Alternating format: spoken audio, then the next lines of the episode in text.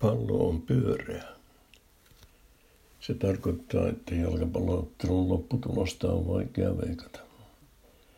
Juuri alkaneissa jalkapallon EM-kisoissa Suomi kohtaa Tanskan, Venäjän ja Ranskan ja todennäköisesti häviää niille kaikille. Mutta mikään ei ole varmaa, ennen kuin lihava leidi laulaa. Eli ennen kuin erotuomari viheltää viimeisenkin noista kolmesta matsista päättyneeksi. Miksi ei ole varmaa? Koska pallo on pyöreä. Suomen jalkapallojoukkue on pyörittänyt palloa neljässä olympialaisissa. Ensi kerran Tukholman kisoissa vuonna 1912. Suomi oli silloin vielä Venäjän suuriruhtinaskunta, eikä kilpailut vielä itsenäisenä valtiona oman lipun alla.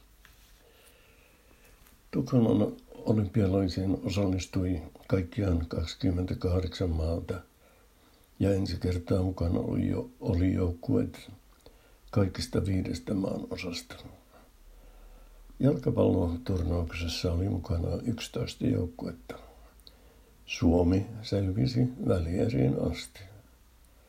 Pronssiottelussa Suomea vastassa oli väkivahva Hollanti, jolle hävittiin murskaluvuin 9-0. Alkuloukossa Suomi, Suomi oli voittanut Italian ja emämaansa Venäjän. Lopputuloksissa Suomi oli komeasti neljäs, Ruotsi vasta yhdeksäs.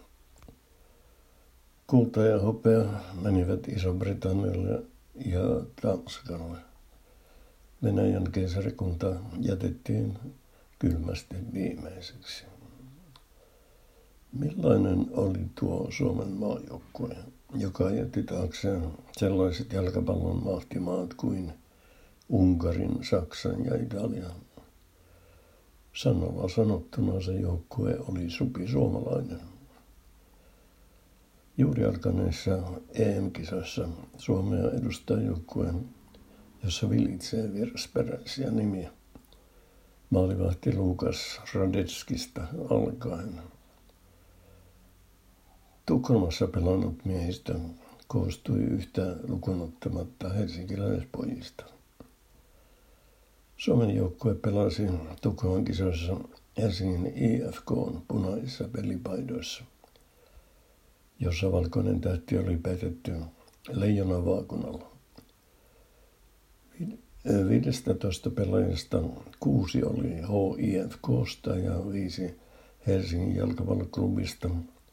Kaksi oli Kitfenistä, joka oli myös seura. Ja yksi Viepurin reippaasta. Puolustajana pelannut vastaan 17-vuotias Eino Soini – oli joukkueen paras mies. Vasempana laitahyökkäjänä niin sanotussa pyramidiryhmityksessä pelasi 23-vuotias Algot Niska. Hyökkäyspäässä pelasi myös tuolloin 20-vuotias Arturi Nyssänen. Molemmat miehet ovat etäserkkuja.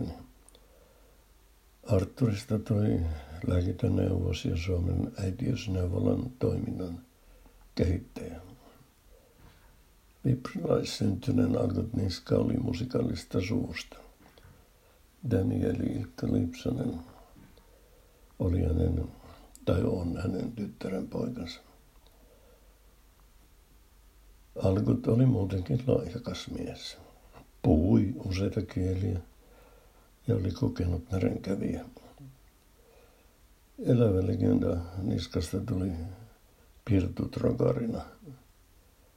Salakuljettajan kuninkaaksi, ken häntä on sanottu. Ura alkoi kietoloin voimaantulon myötä ja sen keskeytyöt vain lyhytaikaiset vankilassa käynyt.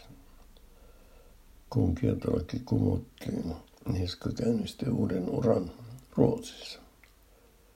Väärennettyjen passien avulla hän hänen onnistui salakuljettaa juutalaisia Suomeen, kunnes yksi salakuljetettavista jäi tuulissa kiinni.